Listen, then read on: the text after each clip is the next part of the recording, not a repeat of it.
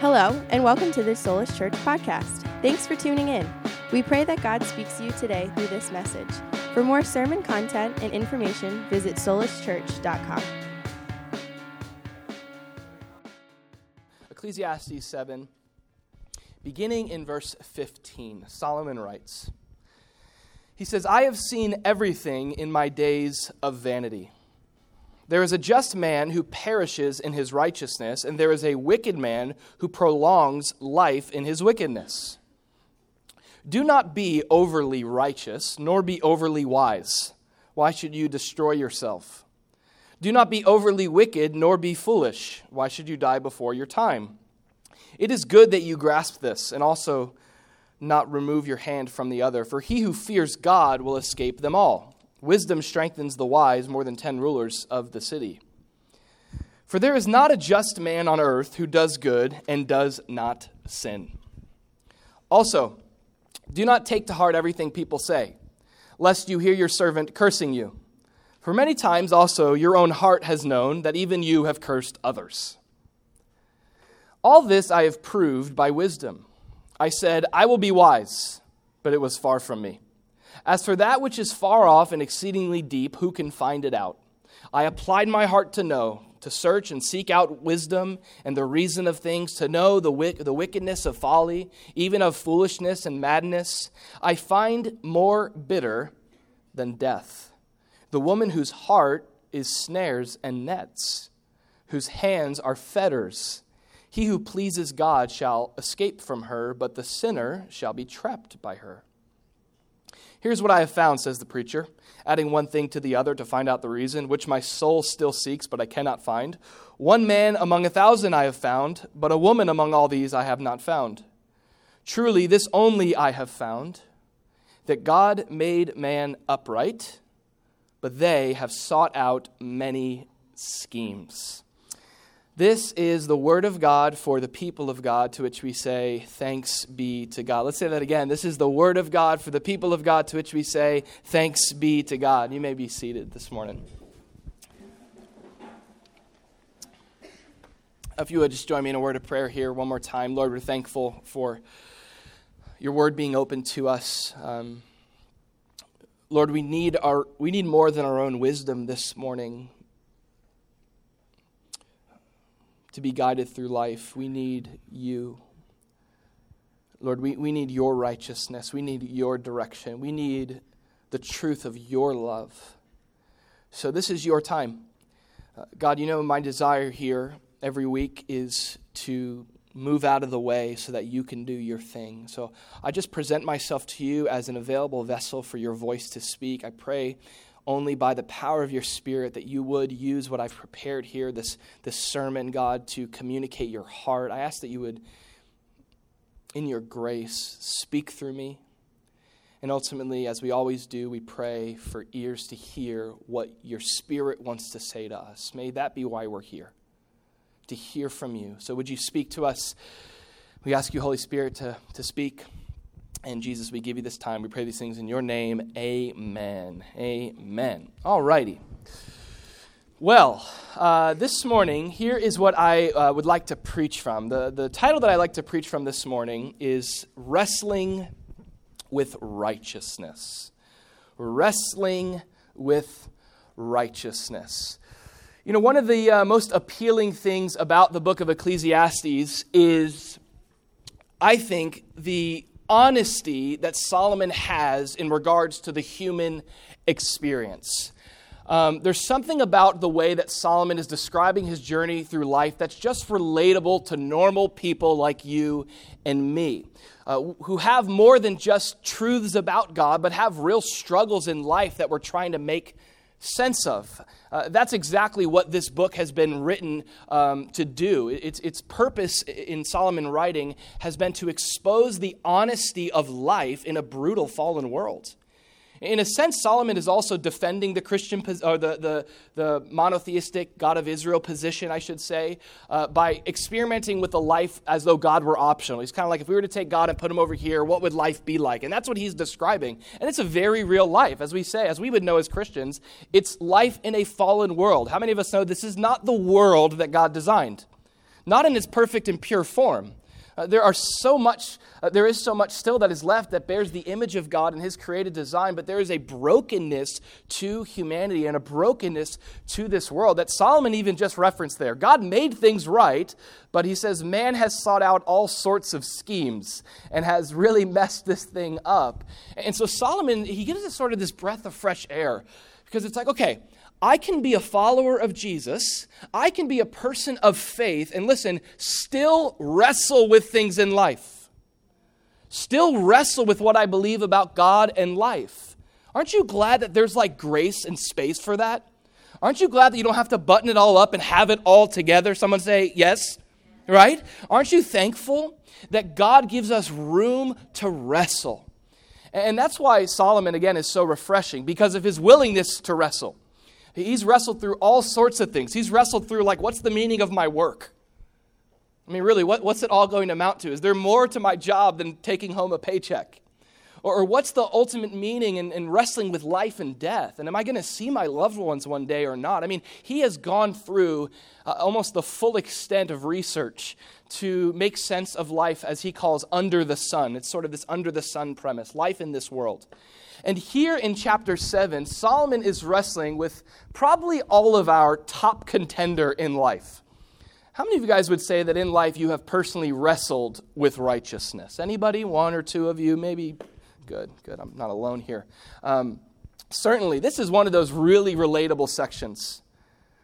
Wrestling with righteousness. Now, that's a, a real churchy Bible word, isn't it? Righteousness. It's not kind of what you said the other day when you you know, I don't know, uh, had that delicious meal and you're like, you know, it was just filled with righteousness on the plate there. And how did it taste? Like righteousness. And, or maybe you did, you're like, righteous, it was good. Maybe you did do that. But um, the word righteous, I just want you to picture in your mind's eye the Garden of Eden.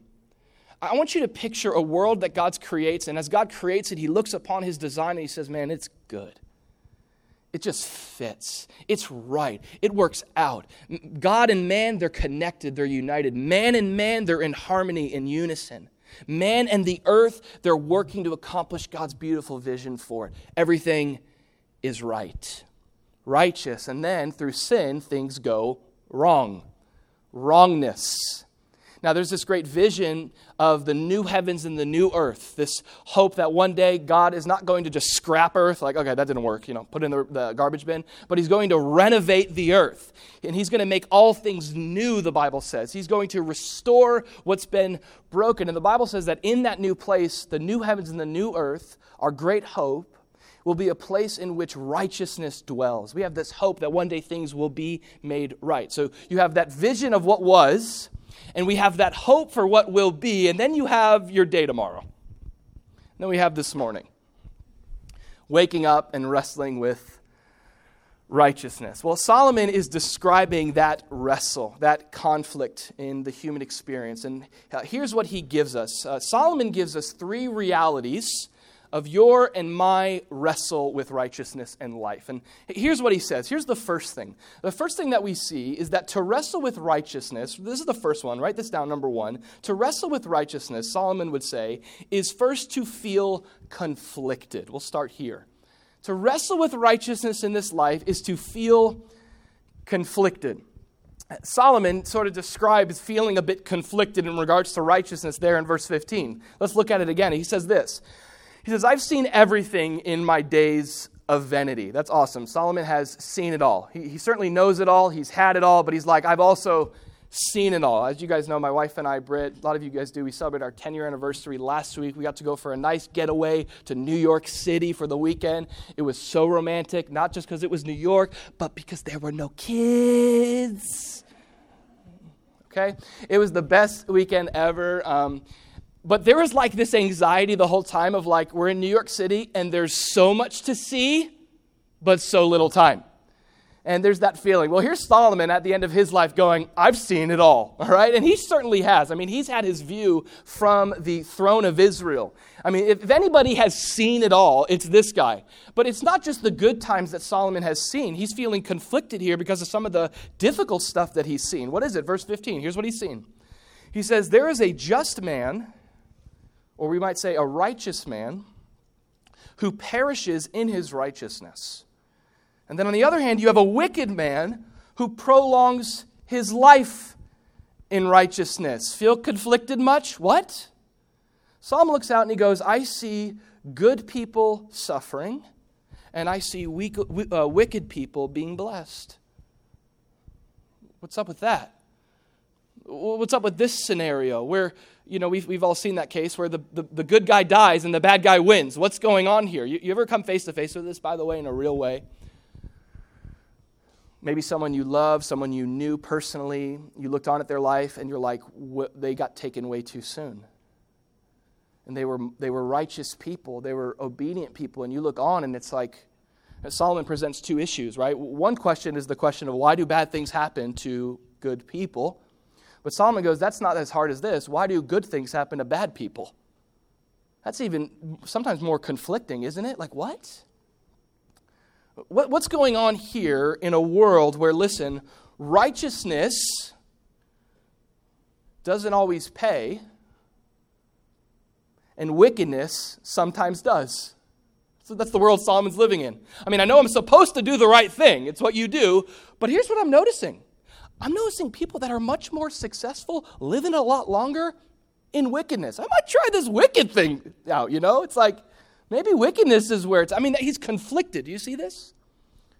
So much so that he goes on to describe the motive behind why we would pursue it. Now, I think it's interesting. Um, here, Solomon's conflict is not with the nature of righteousness. And in this day and age, I think this is important to mention. There was, Solomon wrestled with a lot of things, but for him, there was no question of whether or not there was such thing as right and wrong. I think that's important. That was not his conflict. We live in a day and age of what's called moral relativism that sort of says, you know, there's no real black and white, there's just whatever you can define and make sense of. And so you don't ever hear, we were joking earlier, but you don't ever hear words like righteousness and wickedness anymore. Those are like Christian bad words. That's offensive because we're not really all that bad, and who's to really say what's right and wrong? And Solomon is describing uh, the nature of righteousness. Let's just, let's just point this out here, okay? To Solomon, one day, uh, all of us are not going to be judged according to our own moral standards, but every human is going to be judged according to God's standard. That's the only standard. Do we know this?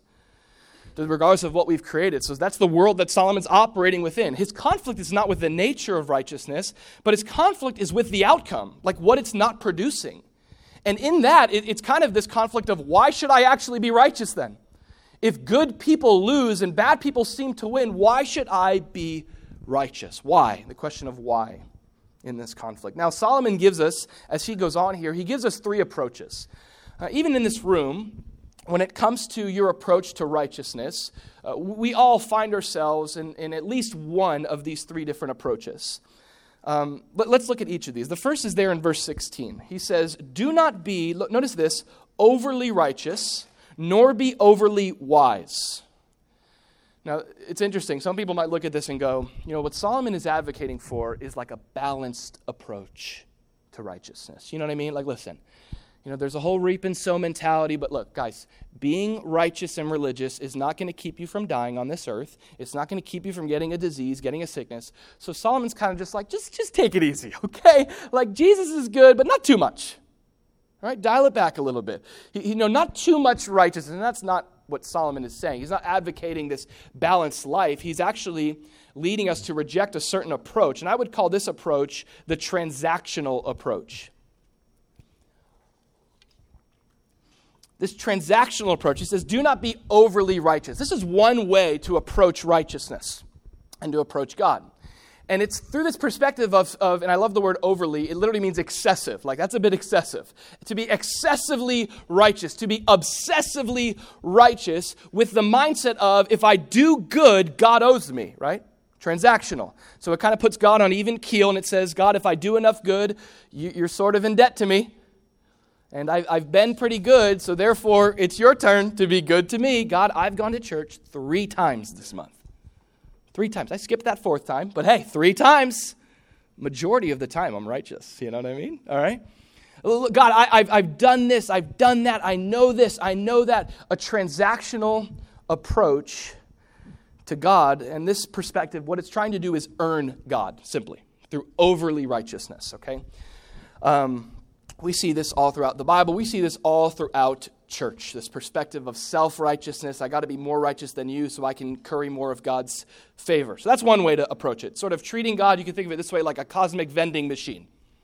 Right? If I put in enough goodness, hopefully He will hook me up with some uh, Mountain Dew of blessing. Okay? Um, sorry, next point. Um, now, within this transactional righteousness approach, what you have is you have a whole generation that's rising up, and that has been rising up for the past decade or more in the church. Uh, I grew up in this. I grew up with um, a, a church background and with some proximity to the gospel message, but how many of us know that you can get so close to the gospel that it actually doesn't get into your heart, just into your ears? You can get so close to a God of grace and love that you might be able to articulate every verse about his grace and love, but you don't personally know him as a God that just approves you as you are in him. And so, what you have is a generation in the past that has been um, reared into a certain theology that's been called moralistic therapeutic deism. Have you heard of this before? Moralistic therapeutic deism, it assumes that it's Christian faith and that it's theologically accurate, but it's really just being moral. So, some good things here is God wants me to be good. And um, by the way, deism, there's a God, but he's, he's kind of out there. He kind of just got the ball ro- rolling and then he went on vacation. So he's not really connected to my life. He just wants me to be good so that I, and my highest goal is to be happy. And that's my approach to the Christian faith. It's very transactional. Now, here's what I see happen a lot. And I, I did high school ministry for a long time, and I would see it a lot in, amongst youth raised in the church. What happens is you end up with a whole generation that does their best to pull off these great feats of morality, like, I didn't see the rated R movie. Okay? I didn't drink beer. I went to the party, but I didn't drink. All right? Or I, I, I don't say those curse words, I say Christian curse words. Okay? I'm not like them, all right?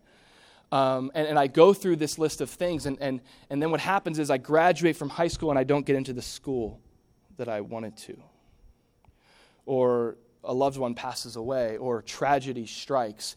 And the mindset is God, I was good. And this is how you repay me? This is how you, you respond to me? Now, no, I, have seen a lot of people walk away from the faith because of this conflict. Anybody else? You, you actually ever personally wrestle with this? Like, God, why am I suffering if I'm doing good? Now, uh, without saying too much more about that, let's move on to the next approach. Now, the, uh, the other extreme, Solomon says, is a more, we'll call this a transgressional approach, which spell check wouldn't let me have this as a word. So I said, I'm going to transgress against spell check, and it is a word today, okay? So transgressional is the next approach. He says, don't be overly wicked, or don't be overly righteous, don't be excessively righteous, transactional, but also don't be overly wicked. That's the other view. That's the view that, that sort of says, okay, listen, I'm not going to be obsessed with righteousness. And it's funny how often the, um, the self righteous obsession, I've seen it, it usually leads to the other extreme of like, okay, I'm going to go this way. I'm going to go out for all out hedonism and wickedness, overly wicked, transgressional. Um, lust the flesh, lust the eyes, the pride of life. If God doesn't work for me, pra- pragmatic view of God, this must. And at least, even if it doesn't give me eternal hope, even if it doesn't satisfy all my philosophical issues, even if I don't have my shame redeemed, at least it feels good. I'll be overly wicked, I'll cheat. And, and at the end of the day, this approach, the transgressional approach, he says, of being overly wicked, um, it's really banking on first that th- there's not a God, number one. Like, I'm just really hoping there's not a God. And I'll even be militant in my atheism because I can't even imagine that there is a God, because if there is a God, I'm accountable to him. So Romans 1 says that this approach, what it does is it takes the truth of God and it suppresses it. Like trying to hold a beach ball underwater. Like, there's no God. And you're like holding it, ah, right? Because of, listen, the consequences of that reality. I mean, if there is a God, over obsessive wickedness, indulgence, and sin, is a big deal. Now, maybe, maybe not. Uh, maybe for you, it's not that you're an atheist, but here's what you're banking on. It's either you're banking that there's, there is no God, or if there is a God, he's cool. He's like a cool dad, you know? Ah, all right. Sort of, that's kind of the mindset. He's, we're kind of banking on a God that's a lot more progressive than my parents. And he's a lot more cool and lenient. He's kind of postmodern God. He, he just, and here's our, here's our hope. A lot of people are living with this hope. I know I'm living in blatant rebellion against God, but I'm just hoping God will let it slide.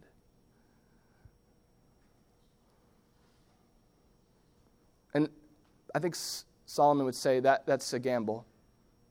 There's a lot at stake in that gamble uh, of a God sort of just being passive and not really caring about sin, the very sin that put his son on a cross.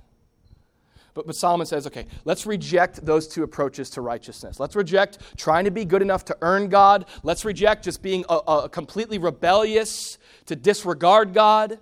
Here's the place that Solomon leads us for the proper motive to be righteous. He says, if you grasp this, he says, it's good that you grasp this. In one hand, we grasp one of these truths, and don't remove your hand for the other. So we got two handfuls here of wisdom from Solomon. But he says, on top of your two handfuls, I want to dump one more truth. He who fears God will escape them all. Isn't that interesting? So, this is the last approach. What we would call this a theological approach to righteousness and the conflict of why. Solomon says, it's the beginning of wisdom, he goes on to say, to fear the Lord. So, so the proper approach to righteousness, Solomon would say, is not so that you can get something from God, but because God is holy and because there is a God. And according to this God, sin is so it's so horrid, it's so counter to his nature that he can't even look upon it. So you ought to fear him. Why should I be righteous? Solomon would say, because God is holy. There's a God. And the word fear there has to do with awe and wonder in response of who He is. I see who He is and I respond accordingly. Now, that's the, the first experience of wrestling with righteousness as you feel conflicted. Now, as you move on, we see Solomon gets to this next place of um, feeling, we'll write this down number two, feeling convicted. Feeling convicted. Because it's a nice thought to say, hey, let's just fear God and be righteous. Let's go. But what happens is us.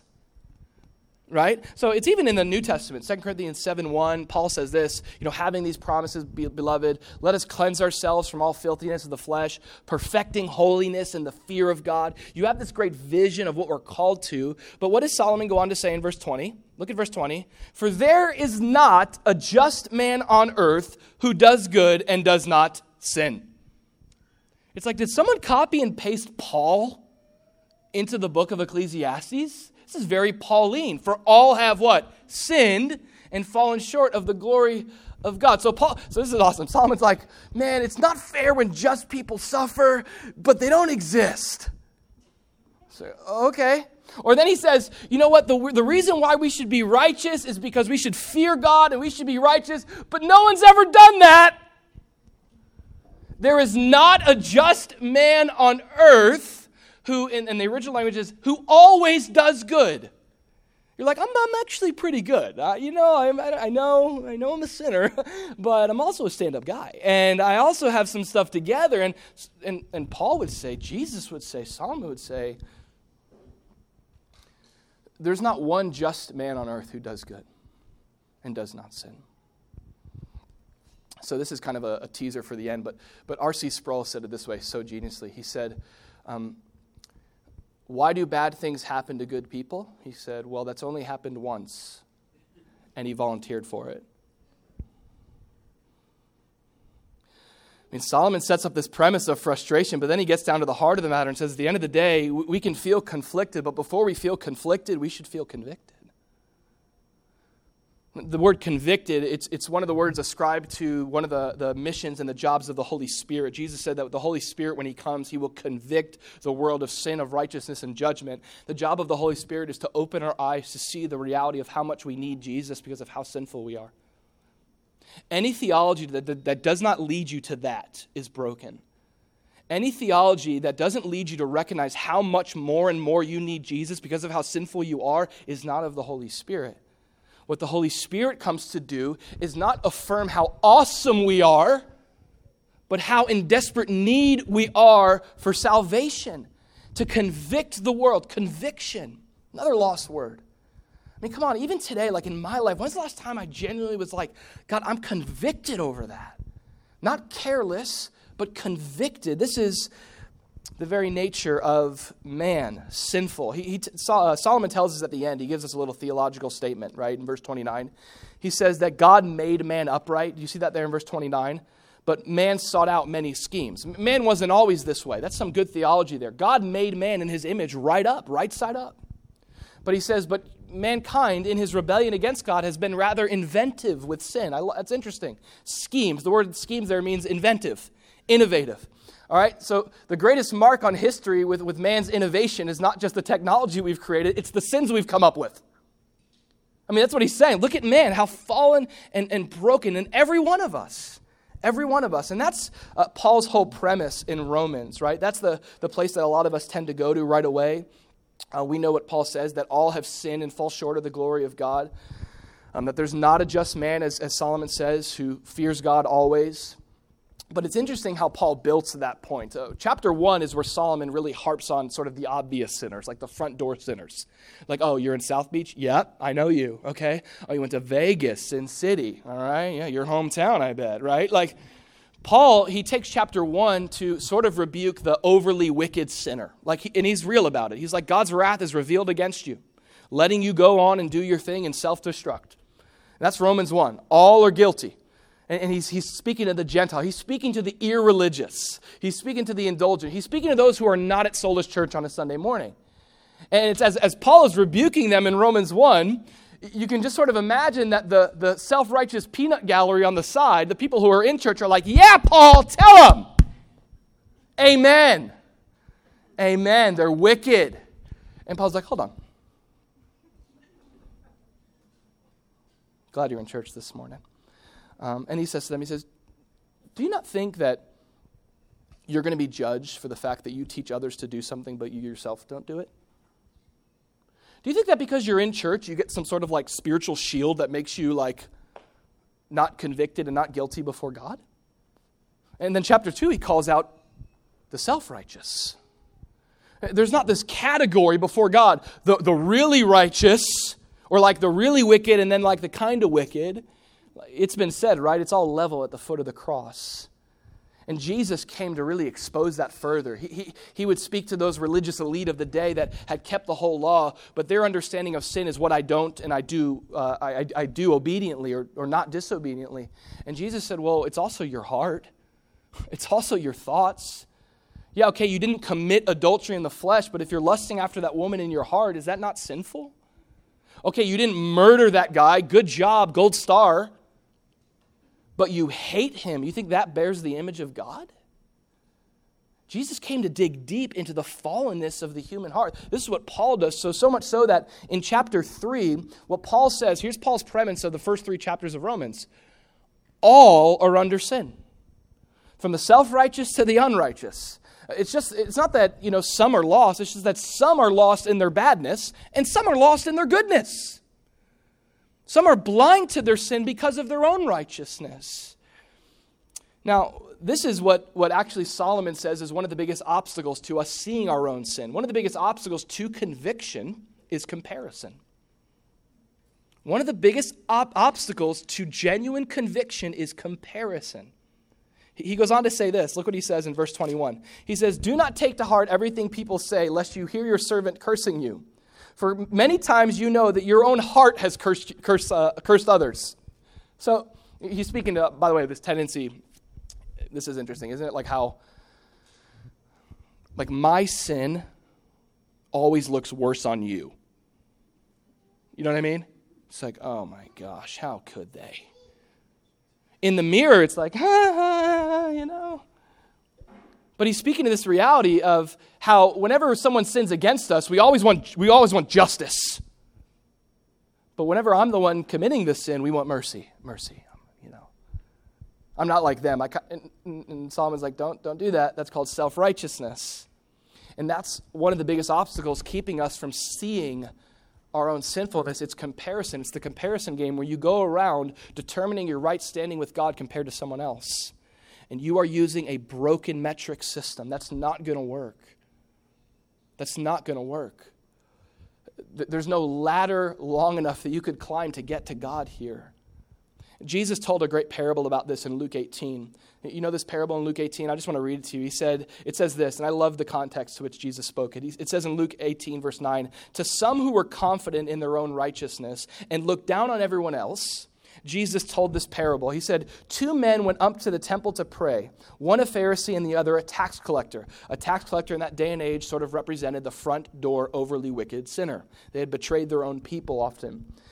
It says, The Pharisee stood by, they went up to the temple to pray. Both these guys are in church, we could say.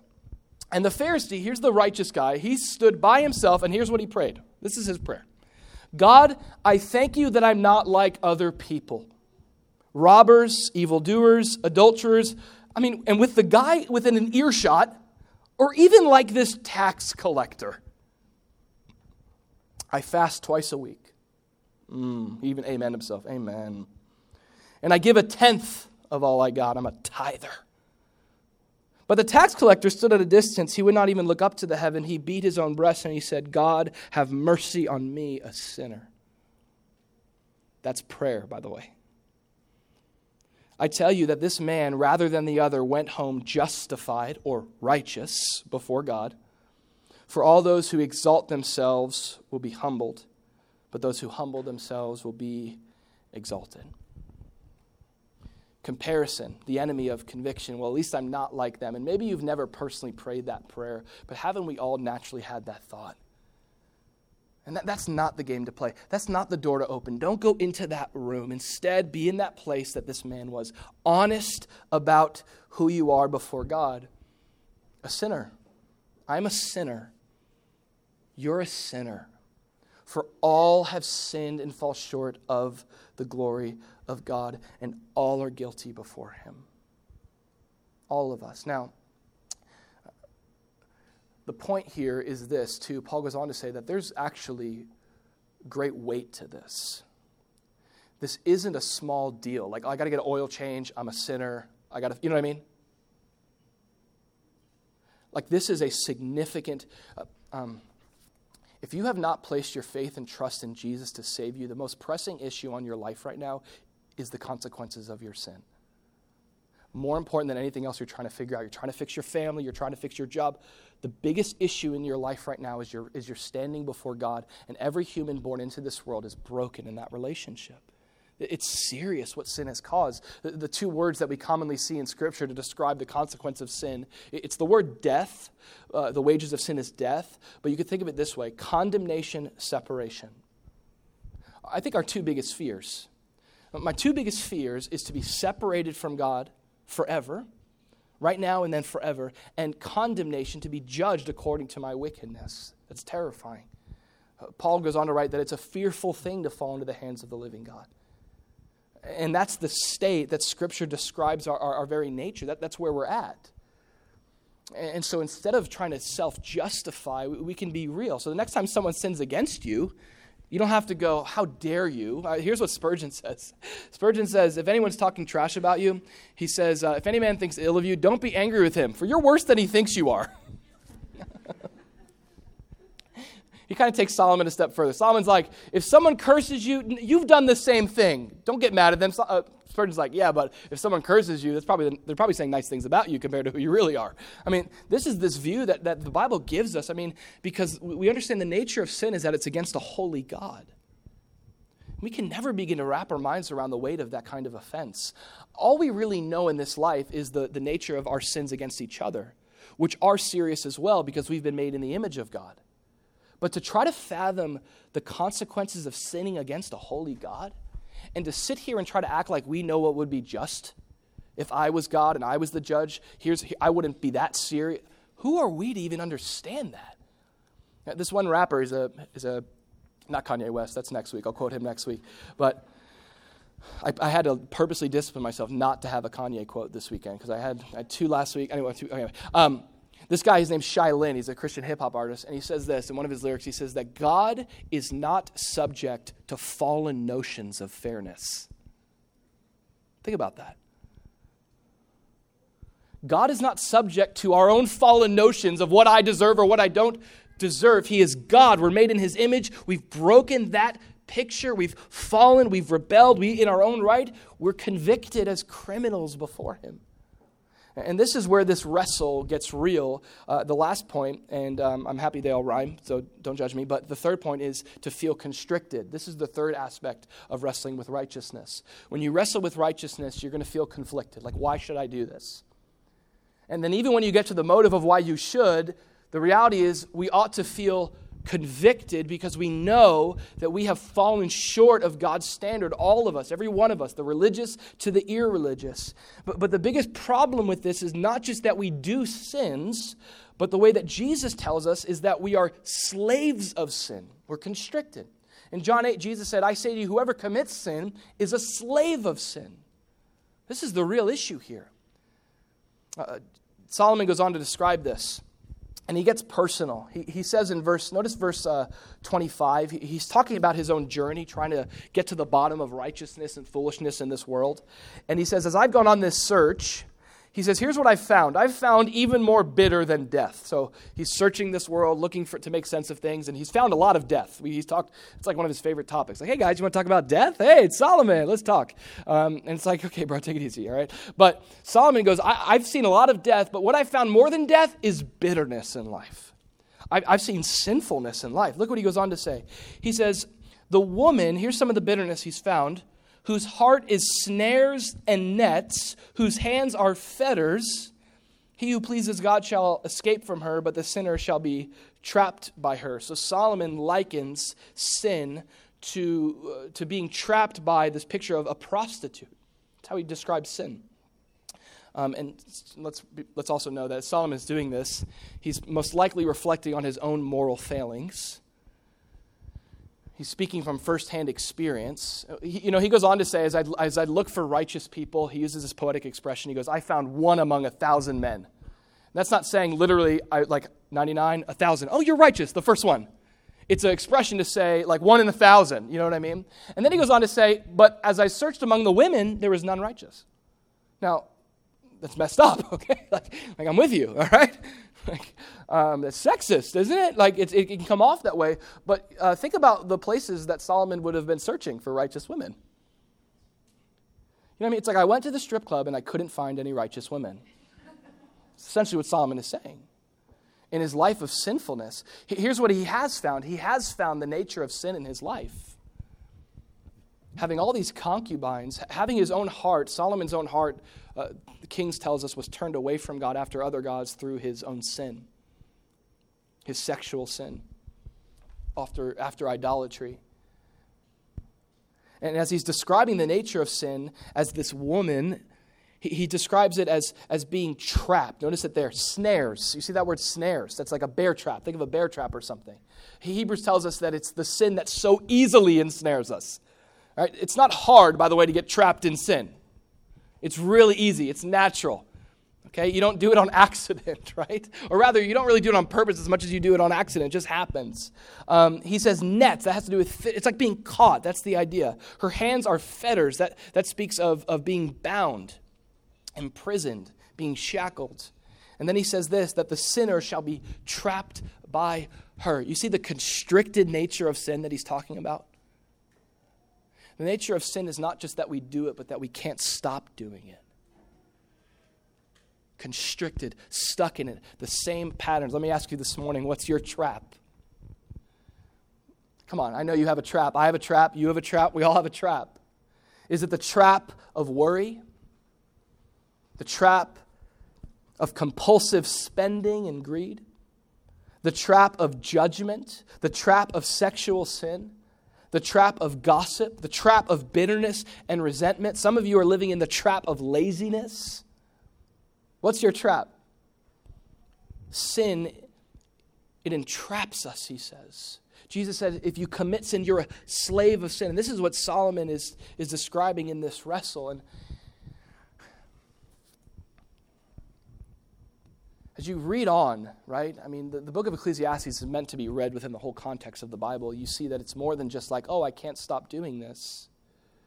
The biggest issue is that we are constricted not just to our sin, but apart from Jesus, we are constricted to the consequences of our sin. You ever tried to clean up your own mess? Without Jesus, there's no cleaning up the mess. We're constricted. condemnation, separation, awaiting his just and holy judgment for my crimes and my sins. Uh, to make matters worse, here's what Paul goes on to say in Romans 3. He says, By the deeds of the law, no flesh will be justified in his sight. So not only have we been separated from God and we are unrighteous and trapped in sin, but there is no amount of righteous doing to get us out. I mean, that's the nature of being trapped, isn't it? You need to be rescued. You know, you know, this is where Solomon is helpful to us because Solomon is a fellow wrestler. He's in the struggle. But this is also where Solomon is limited to us. Because all Solomon can really do here for us is describe our problem. But what does that do? It's like, I know. It's like, hey, you're trapped. Yes, I am. But a trapped person can't rescue another trapped person, okay? A drowning person can't save a drowning person. Do you get the idea? And the reason why no man can save us or, or you is because at the end of the day, we all have the same problem. What we need is not just a rescuer, we need a righteous rescuer. We need someone who does not have the same problem as we do. We need a defender. We need an advocate that's a God of love and love enough to step into our mess despite us deserving him to do that. No flesh will be justified in his sight. God made man upright, but man has sought out all sorts of schemes, and this is where the message of the gospel comes in like 66 degree weather in South Florida. That though man has sought out many schemes, God has sought out man in the person of Jesus. You see, Jesus, he's constantly, listen, he's constantly the answer to all of Ecclesiastes' problems. Uh, Solomon is there to be a signpost to someone greater, to expose what's wrong, to diagnose what's broken, so that we might reach in a more genuine way for a cure from Jesus. Uh, there's this great scripture in 1 John, and it tells us that uh, it, Paul, John says that I've, I've written you these things so that you don't sin.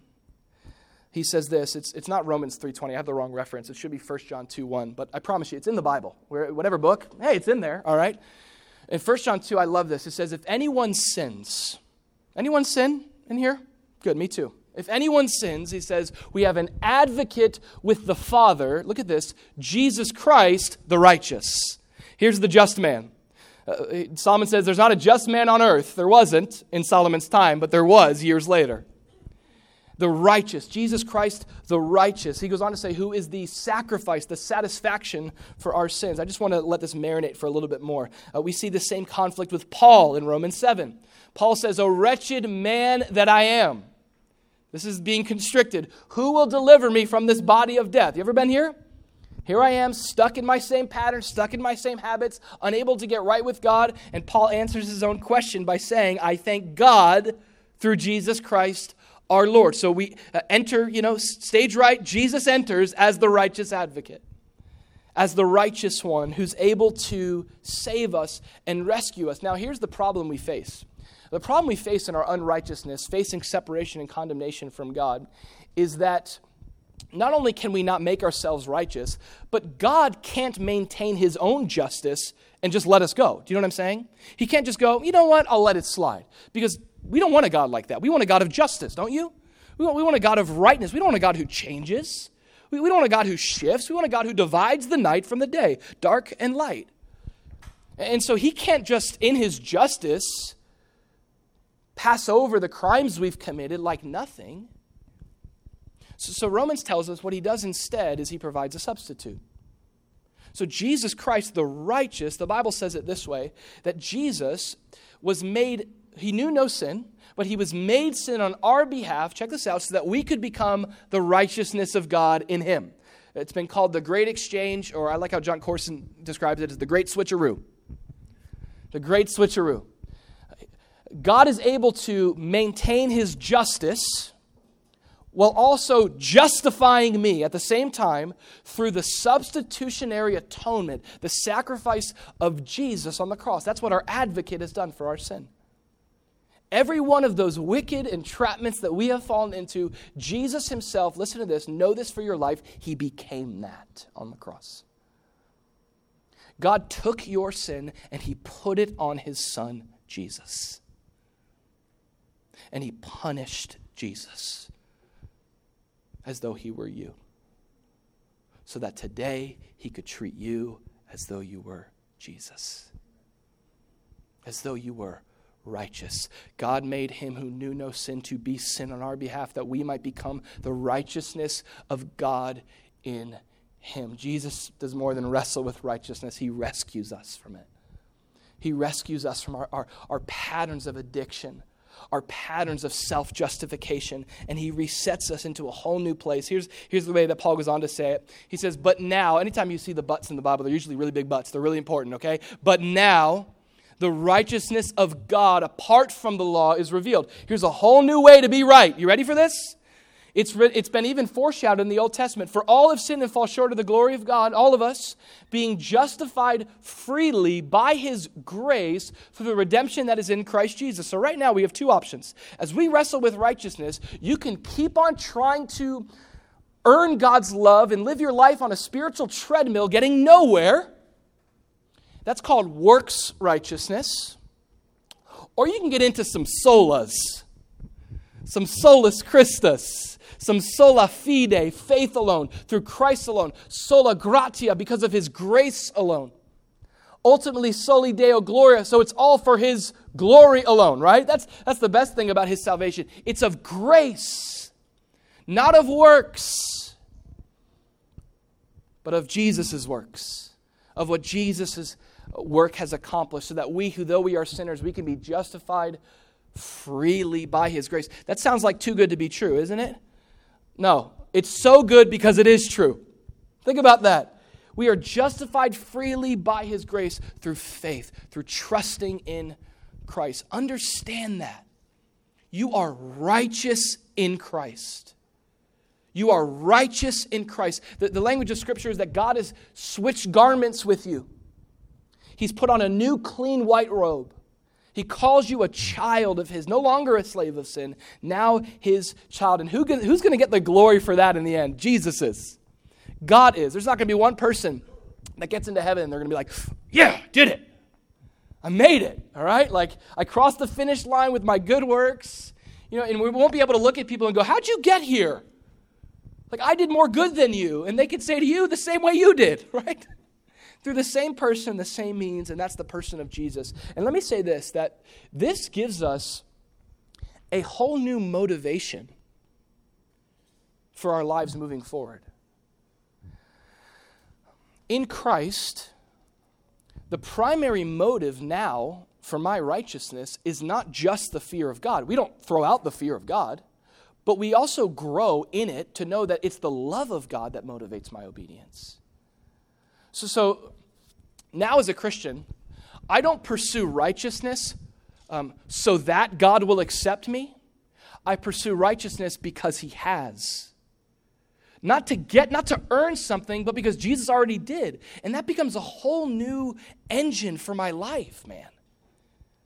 So, so now when I fall into sin, listen, Jesus has covered my sin. I don't have to try to cover it myself.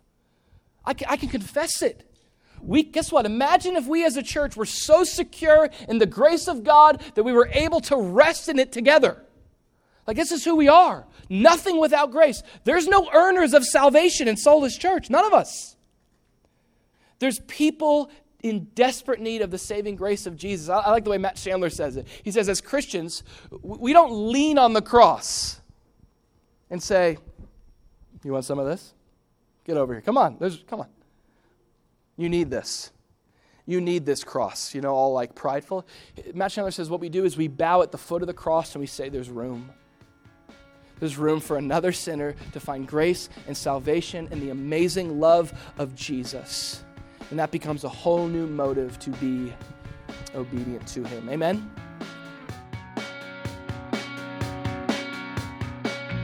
Thanks again for tuning in. We pray that you were blessed by today's message.